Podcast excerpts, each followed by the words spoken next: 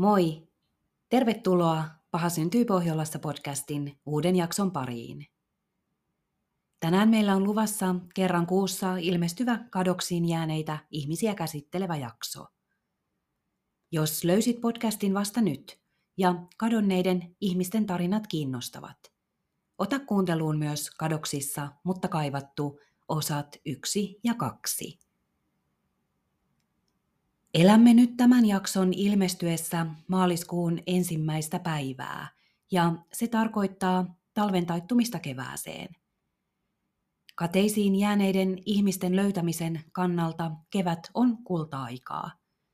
Suomen monimuotoiset sääolosuhteet asettavat kadonneiden ihmisten etsintään omia haasteitaan. Veteen päätyneet ihmiset löytyvät aniharvoin kesken talven, joskin näinkin on käynyt esimerkiksi Lea Leikarin tapauksessa. Satojen vesistöjemme menettäessä jääpeitteensä ne saattavat paljastaa kätkemänsä salaisuudet. Lumihankien peittämät syrjäiset metsäalueet alkavat paljastua pikkuhiljaa kevätauringon säteiden sulattaessa paksuja nietoksia. Kulkeminen metsissä alkaa helpottua ja retkeilijöiden määrä kasvaa. Joka vuosi jossain päin Suomea täysin sivullinen kulkija kohtaa reissullansa karmivan näyn, maastoon menehtyneen ihmisen. Vaikka kyseinen hetki on varmasti veret seisauttava, sen tekee siedettävämmäksi tieto siitä, että jonkun ihmisen epätietoisuus on nyt tulossa päätökseen. Tämänpäiväisessä jaksossa käsittelen kolmen miehen katoamista – Näissä tapauksissa vesistöön joutuminen on erityisen suurella todennäköisyydellä mahdollista. Toisaalta kaikissa tapauksissa on erityispiirteitä, jotka tekevät mahdolliseksi myös henkirikoksen. Kiitos kun kuuntelet ja olet omalta osaltasi mukana kadonneiden kohtaloiden esillä pitämisessä. Jaksoon liittyvää kuvamateriaalia löydät Instagramista – Paha syntyi Pohjolassa pod.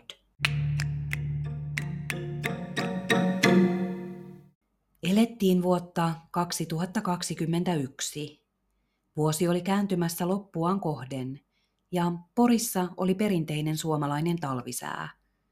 Pakkasta kymmenen asteen kylmemmällä puolella ja mereltä puhaltava viima sai ilman tuntuman raalta. Noin 50 kilometrin päässä Porista, Kankaan päässä – 42-vuotias Mika Mattila valmistautui lähtemään Poriin.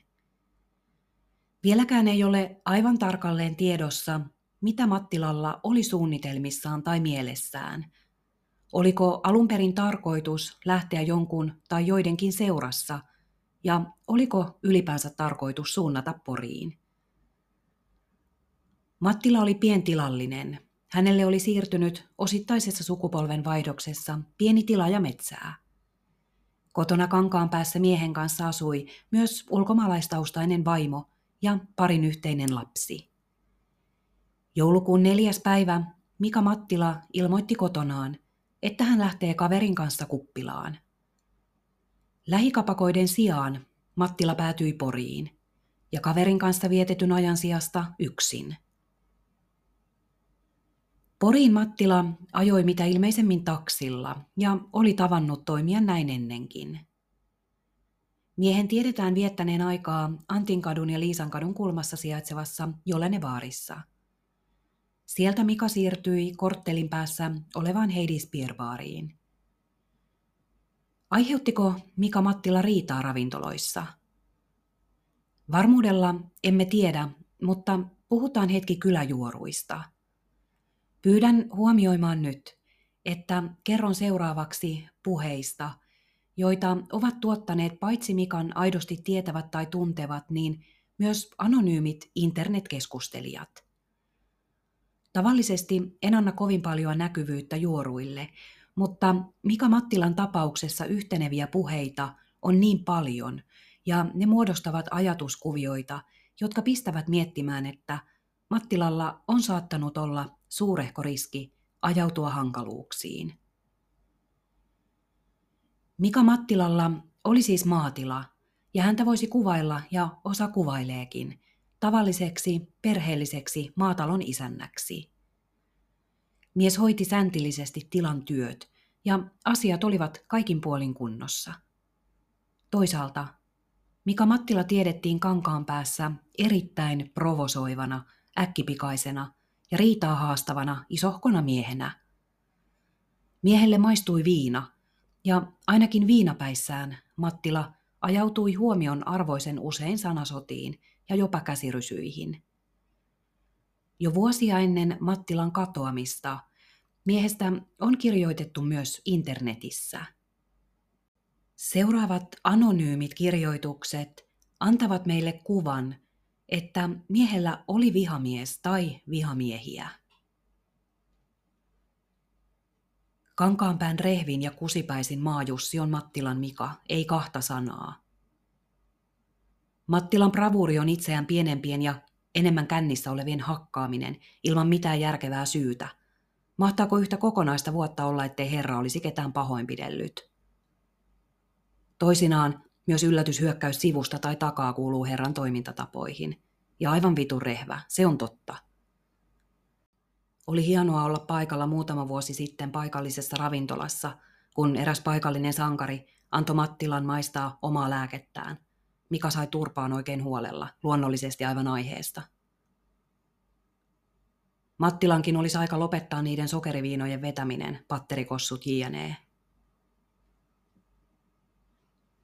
Olen jutellut kahden eri kankaanpääläisen kanssa Mika Mattilasta ja kuulemani ovat vahvistaneet käsitystä siitä, että mies hoiti kyllä tilaansa ja selvinpäin oli mukavakin ja tavanomainen mies – Mika ei aina pukeutunut vaatetukseen, joka antaa viitteitä tiettyyn aatesuuntaan sitoutuneisuudesta. Tässä viittaan Mattilan katoamisillan vaatetukseen. Miehellä oli kamokuvioiset housut. Yhdistettynä hiustyyliin, joka oli kalju. Vaatetus voisi viitata natsiaatteisiin, mutta ainakaan yleisen tiedon mukaan mies ei ollut mitenkään näkyvästi aatteen miehiä. Kyläpuheina kulkee myös, että Heidi Beer Baarissa olisi ollut samaan aikaan Mattilan kanssa järjestäytyneeseen rikollisuuteen kuuluvia sekä romaniporukka. Mika Mattilan alttius suun soittoon viinapäissään herättää väkisinkin miettimään, että koituiko tämä miehen kohtaloksi ja joulukuinen päänaukominen oli se viimeinen. Täysin varmuudella Mika on kuitenkin poistunut Heidis Bierbaarista yksin – Löydät valvontakamerakuvan tästä podcastin Instagramista. Valvontakamerakuvasta on peitetty mustin palkein sivullisia. Mattila katsoo mahdollisesti heistä jompaa kumpaa kohden, ja käynnissä on mahdollisesti jokin keskustelu, josta Mika poistuu, ehkä ivallinenkin hymy kasvoillaan. Katso kuva itse. Mika kävelee yksin Porintorin laidalla olevalle taksitolpalle – Matka kestää noin kaksi minuuttia, ainakin selvinpäin normaalisti askeltaen. Kello on vähän vaille aamuyö neljän. Baarista lähtiessään Mikalla ei ole päällystakkia ja lompakko on tässä vaiheessa kadonnut miehen matkasta. Pakkaslukemat aamu kolmen ja neljän välillä liikkuivat läheisen rautatieaseman mittauspisteen mukaan 15-16 asteen tienoilla – Lunta oli maassa pari senttiä. Yö oli kylmä ja Mikan vaatetus heikko. Taksitolpalla mies otti taksin ja lähti sen kyydissä pohjoiseen päin. Oliko tarkoitus ajaa kotiin kankaan päähän? Matka tyssäsi kuitenkin jo Kokemäenjoen toiselle puolelle ja siellä sijaitsevan Kotton grillin edustalle. Kuunnellaan nyt allekirjoittaneen ajatuksia, kun seisoin siinä Kotton Grillin edessä tämän vuoden tammikuussa. Mä oon nyt tässä Kotton Grillin edustalla, joka on siis paikka, jossa Mika Mattilasta on viimeinen täysin varma silminnäkijä havainto.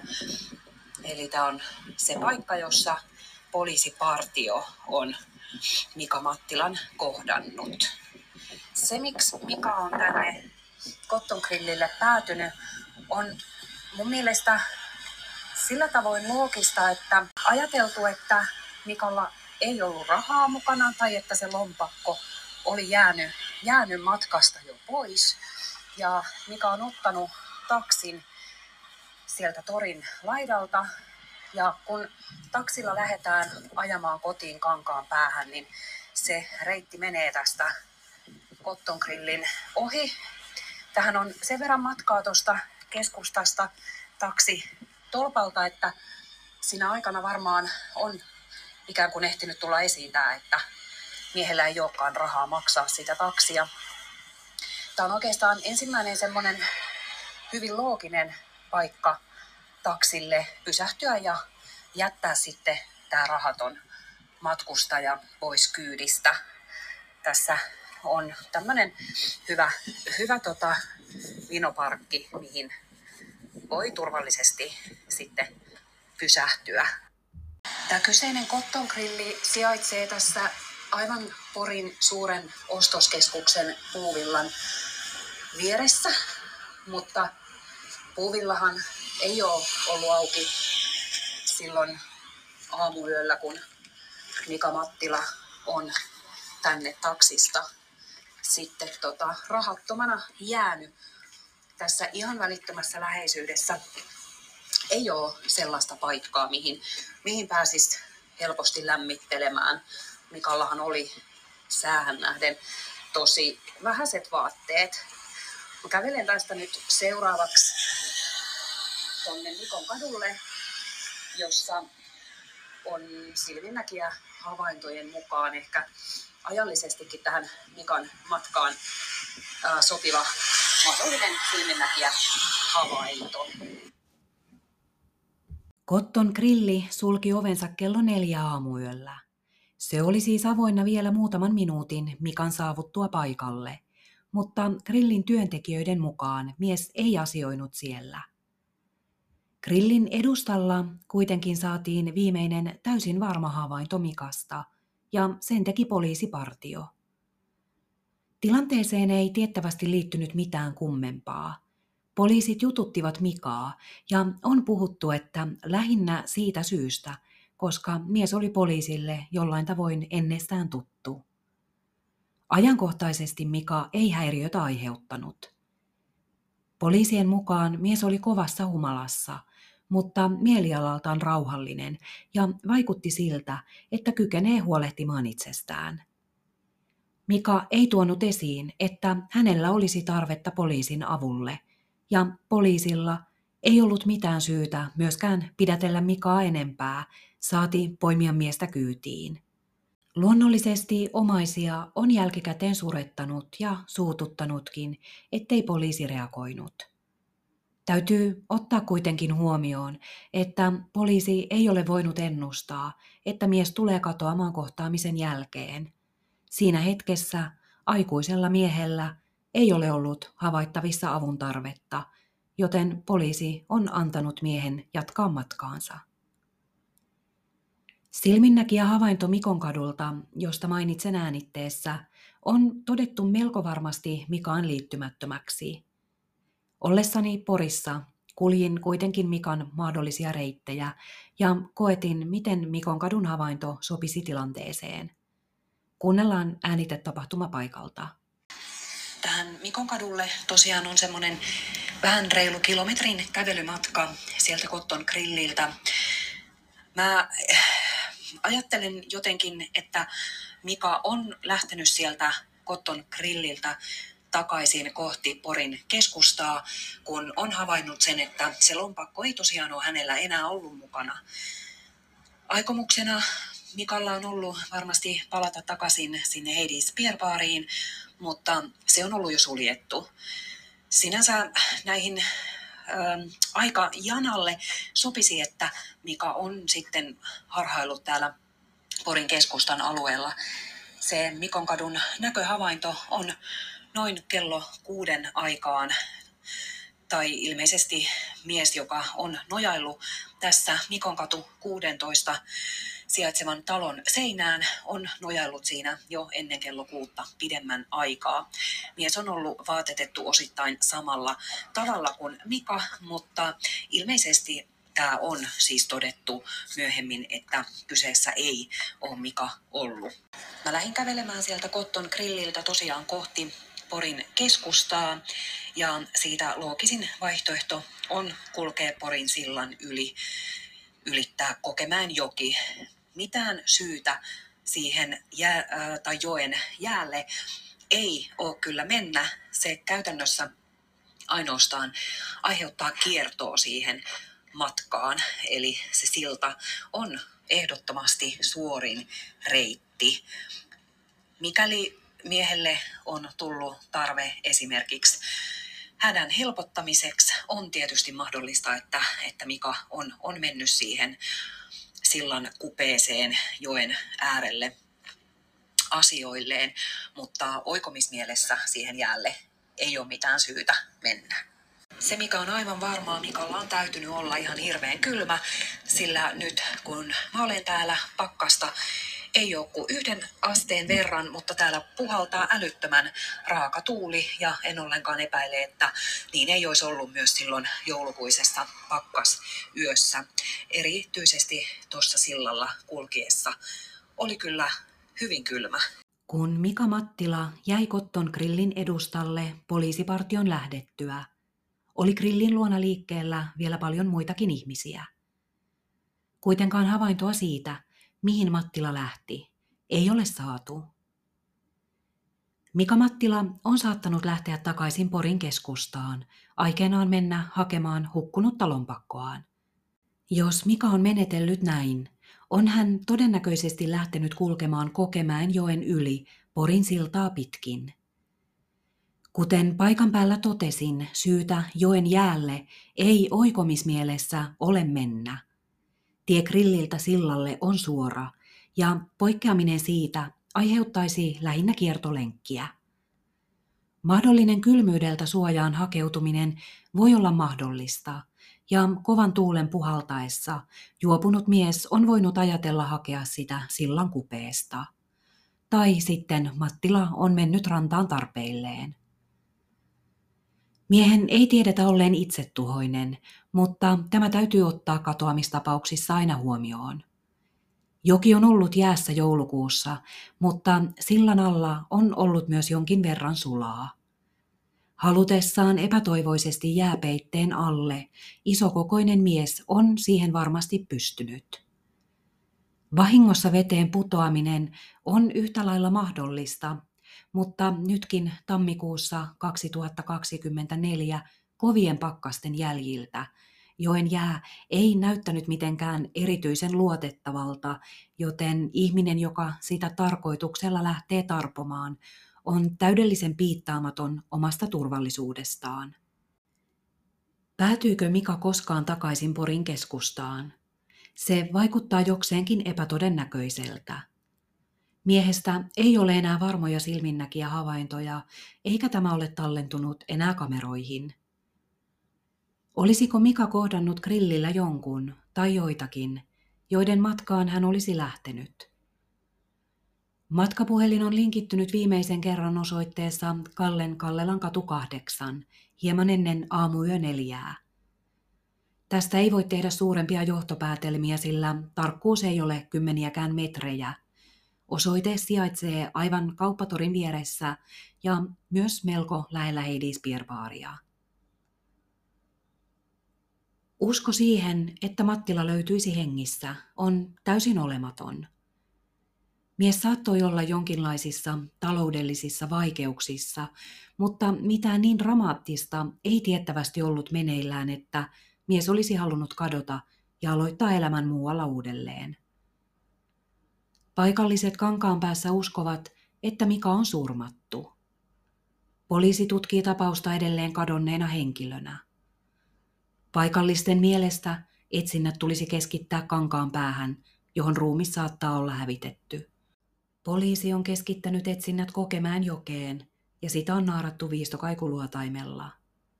Mitään ei ole löytynyt.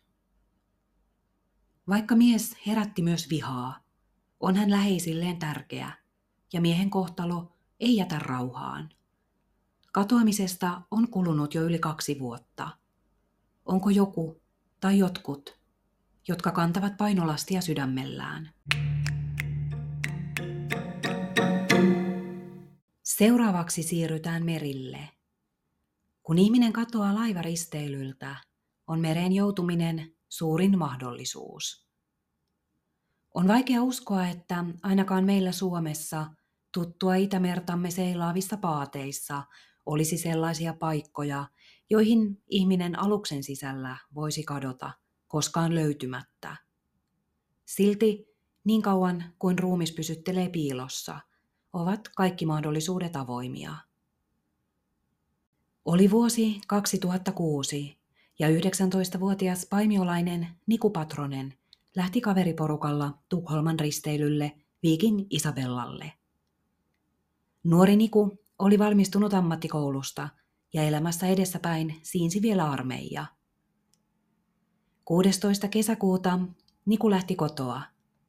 Äiti Jaana halasi poikaansa ja sanoi, älä hävitä itseäsi. Alun perin Nikun ei ollut määrä osallistua kyseiselle risteilylle, vaan päätös syntyi lähtöpäivänä. Yksi alkuperäisistä lähtiöistä perui, ja niin Niku Patronen lähti tämän tilalle. Porukka koostui nuorista miehistä ja heidän niin sanotusta valvojastaan 50-luvulla syntyneestä miehestä. Laivalle päästyään nuorison ilta alkaa tax free-vierailulla – Nuoret ostavat runsaasti alkoholia ja aloittavat sen juomisen piakkoin. Alkuillan aikana porukka pelailee uhkapelejä ja siirtyy sitten laivan ravintoloihin. Kun yökerho vihdoin aukeaa, nuoret siirtyvät viettämään aikaa sen ylätasanteelle. Humaltuneet nuoret miehet katselevat naisia seuran toivossa. Nikun kiinnostus herää kahta aasialaista naista kohtaan – ja mies lähestyy naisia. Niku tanssii naisten kanssa ja jossakin vaiheessa pyytää naisia liittymään muun seurueen joukkoon. Aikansa Niku, reissuseurue sekä aasialaiset naiset hengailevat kaikki yhdessä. Mutta koska Nikun matkaseurueen kielitaito on huono, on jutun juurta naisten kanssa vaikea löytää. Niku kuitenkin vaikuttaa viihtyvän naisten kanssa ja niin nuori mies eroaa matkaseurueestaan ja jatkaa jo yöksi kääntynyttä iltaansa vasta tapaamiensa naisten seurassa. Keitä nämä aasialaiset naiset olivat? Tietoa on edelleen hyvin vähän. Toinen nainen puhui ainakin ruotsia, ja jompikumpi naisista oli kertonut Nikun kaverille olevansa 36-vuotias. Poliisin tutkiessa Niku Patrosen kohtaloa se ei löytänyt naisia matkustajaluettelosta tai saanut heidän henkilöllisyyttään selville. Myöskään Niku ei ollut matkustajaluettelossa, mutta tämä johtui miehen viime hetken liittymisestä risteilylle. Noin kello 2.30 Niku ja naiset poistuvat yökerhosta. Laivan kameraan tallentui viimeinen kuva Niku Patrosesta kello 03.45. Tuossa kuvassa nuori mies oli edelleen aasialaisten naisten seurassa. Nikun kavereille muodostui käsitys, että ennen viimeistä havaintoa Nikun oli aie palata kaveriporukan luokse. Eräs seurueeseen kuuluva oli törmännyt Nikuun, joka seisoi laivan käytävällä. Niku kertoi, että odottaa naisia vessasta ja tämän jälkeen vaihtaa heidän kanssaan yhteystietoja ja palaa sitten poikaporukkaan. Mutta Niku ei koskaan palannut. 0345 valvontakamerakuvassa Niku ja naiset kävelevät laivan käytävällä. Niku ei mene omaan hyttiinsä yöksi, mutta nuorisoporukka ei tästä juuri hämmenny. Nuoret miehet ajattelevat kaverille käyneen niin sanotun flaksin. Kun aamu valkenee eikä Niku Patrosta edelleenkään näy, kaveriporukka alkaa huolestua. Etsintä ei tuota tulosta. Nuoret menevät ilmoittamaan huolensa henkilökunnalle ja niin Nikua kuulutetaan laivalla. Kuulutus ei myöskään tuota minkäänlaista tulosta. Laiva on Tukholman satamassa ja maihin nousu on alkanut. Pyynnöstään yksi Nikun kavereista saa tutkia laivan henkilökunnan kanssa valvontakamera tallenteita Ruotsiin nousseista ihmisistä. Nikua tai aasialaisia ei näy heidän joukossaan. Huomion arvoista on, että autokannelta poistuvia matkustajia ei kuvata. Alettiin etsiskellä ja sitten kun ei kuulunut mitään, että ei ilmestynyt informaatio eikä hyttiä. Sitten alettiin ihmettelemään, että tota, missä hitto se mahtaa olla, että ei kukka voi nukkukaan niin sikästä, kun se kuuluu sinne hytteihin asti, kun se on ne kova ääniset. Niin kuuluu sinne, niin se kuulutus. Että et kyllä siihen ne viimeistään sitten tajuisi herätä ja tollattina. Sitten se alkoi epäillä, kello oli silloin jo niin kuin sellainen, että olisiko ollut tunti ennen kuin ollaan Turun satamassa takaisin. Sitten se kyseli vaan, että tota, missä on viimeiset havainnot, että on nähty. Ja... Seurueeseen kuulunut Niku Patrosen ystävä Jarno on esiintynyt aikanaan Ylen kadonneet ohjelmassa. Ohjelma on ilmestynyt vuonna 2008. Tämä yksi kaveri, ketä peruutti tämän matkan, niin siihen aina semmoinen selittely, että mitä jos se olisikin lähtenyt mukaan, että mitä sitten olisi käynyt. Mut en mä tiedä, voisi tuossa tuntea niinku mitään sellaista syyllisyyttä, mutta kuitenkin on se nyt aina sellainen, että noin läheinen tai tällainen, että hävii tosta noin vaan yhtäkkiä. Risteily tulee päätökseensä ja järkyttynyt ja epäuskoinen seurue palaa kotiin yhden jäsenen puuttuessa. Perhe ilmoittaa Niku Patrosen kadonneeksi välittömästi. Poliisin ensiajatus oli, että Niku poistui laivasta autokannen kautta Tukholmaan ja jatkoi siellä omasta tahdostaan juhlintaa. Äiti ei tähän uskonut, sillä vaikka periaatteessa juhlatuulella oleva, vasta vastikään täysikäistynyt nuori mies voisikin näin menetellä, äiti uskoo poikansa tuntevana, että Niku olisi kyllä ilmoittanut tästä, vähintäänkin kaveriporukalle ikään kuin ylpeilymielessä, että nytpä hän päätyykin Ruotsiin. Nikusta ei kuitenkaan kuulunut siis mitään. Tämän totesi poliisikin myöhemmin. Tilitiedot ja puhelintiedot pysyivät käyttämättöminä. Poliisi tutkii tapausta kuulustellen matkaseuruetta, laivan henkilökuntaa ja katselee laivan kameratallenteita. Erittäin suureksi harmiksi laivan ulkokansia kuvaavat kamerat olivat poissa käytöstä huoltotoimien vuoksi. Niinpä varmaa käsitystä siitä, että olisiko Niku liikkunut ulkokansilla, ei saatu. Muutaman viikon kuluttua Nikun katoamisesta valvontakamerakuva julkaistaan mediassa sen toivossa, että kuvassa esiintyvät ja Nikun seurassa olevat aasialaiset naiset ilmoittaisivat itsensä poliisille. Naiset olivat ratkaisun kannalta avainhenkilöitä. Heitä ei epäilty mistään, mutta he olivat todennäköisesti viimeisimmät Nikun seurassa olleet, ja heiltä olisi ollut mahdollisuus saada arvokasta tietoa. Kuva julkaistiin sekä Suomessa että Ruotsissa. Ikävä kyllä, kukaan ei ilmoittautunut. Kuvasta oli peitetty naisten kasvot yksityisyyden suojan vuoksi, mutta toki naiset itse olisivat itsensä tunnistaneet. Sivullisten havaintoja ei tapahtumin liittyen oikeastaan saatu.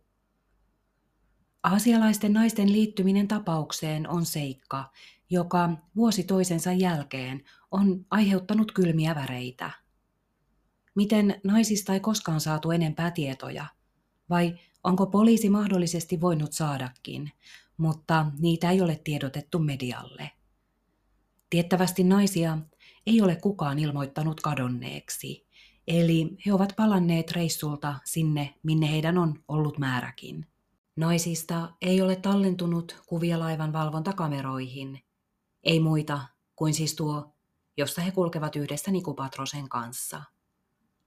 Naisten hytin sijainti on edelleen epäselvä, mikäli heillä siis oli hyttiä ylipäänsä.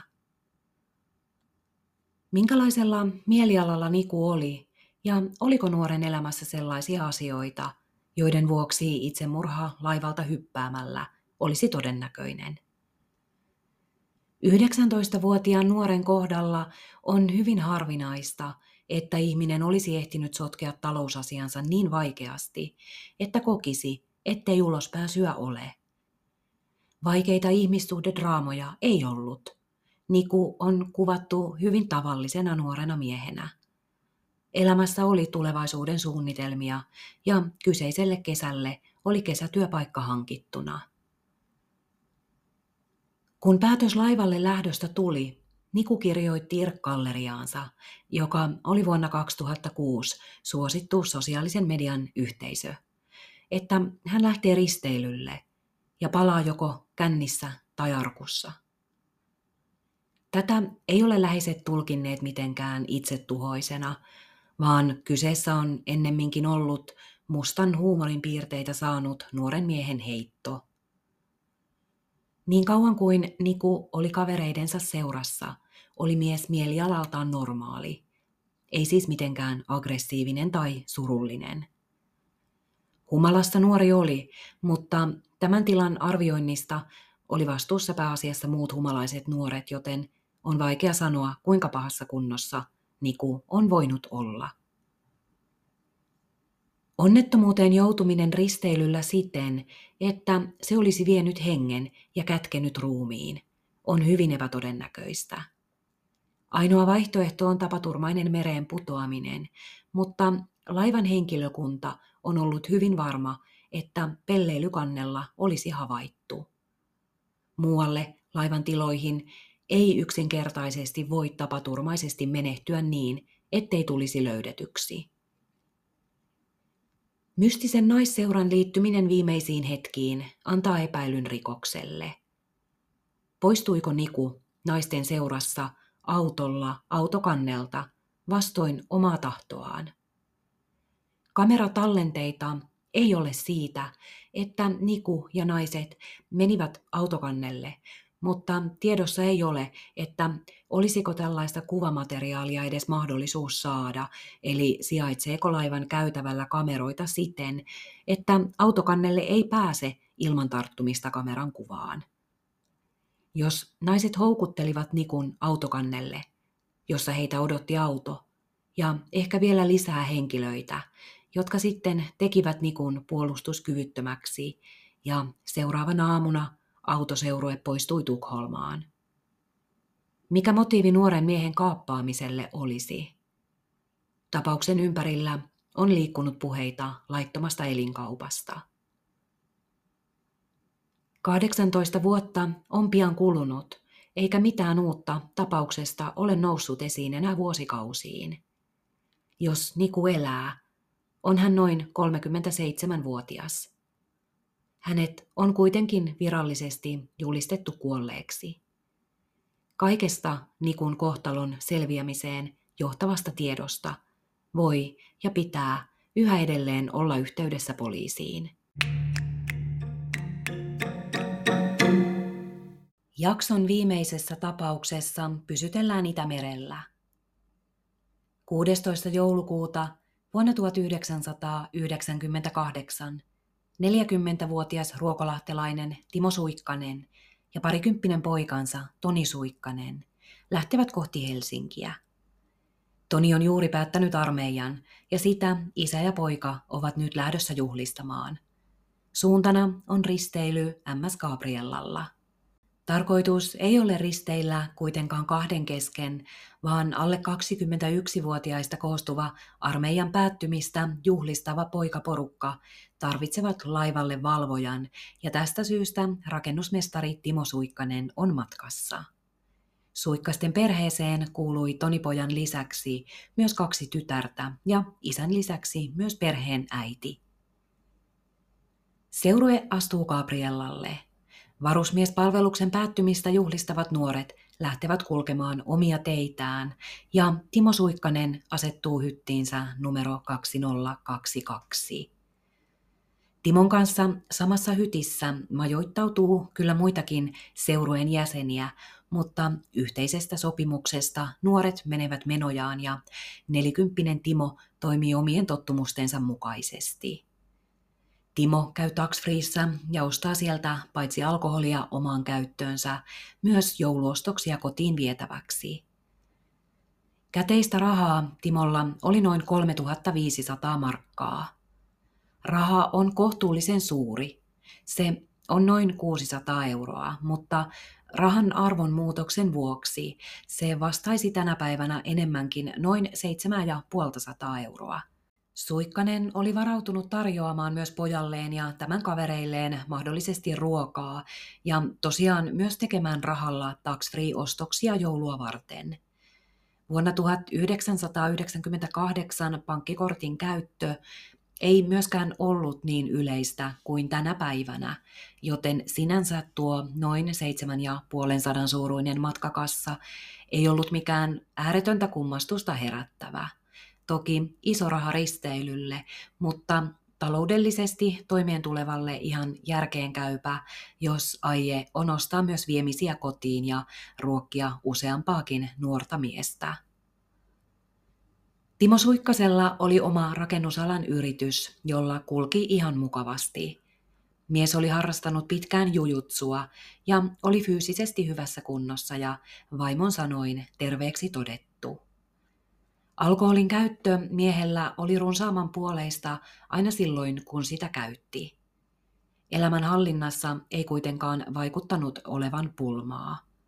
Suikkanen kuvautuu hyvin perinteisenä 90-luvun yrittäjänä puurtavana perheenisänä. Taxfreen jälkeen Timo vie ostoksia hyttiin ja siirtyy kulkemaan laivan eri kuppiloihin. Illan aikana Suikkanen humaltuu. Joskus puolen yön jälkeen mies on vetäytymässä hyttiinsä nukkumaan, mutta ei löydä avainkorttiaan. Suikkanen palaa ravintoloihin etsimään hyttikavereitaan. Vaikka aie oli mennä nukkumaan, Timon yö jatkuukin vielä valveilla.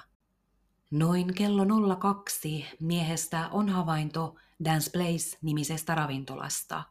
Puoli tuntia tämän jälkeen Tonin kaveri tapaa Timon kapteenin Bubi nimisessä ravintolassa.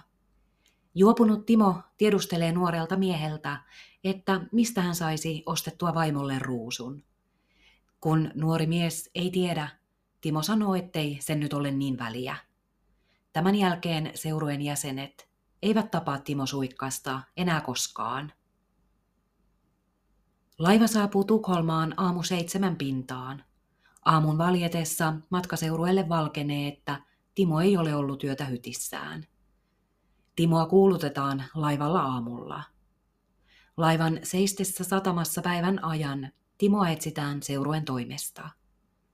Illalla kun laiva on lähdössä kohti Helsinkiä, kuulutukset kaikuvat taas sen käytävillä.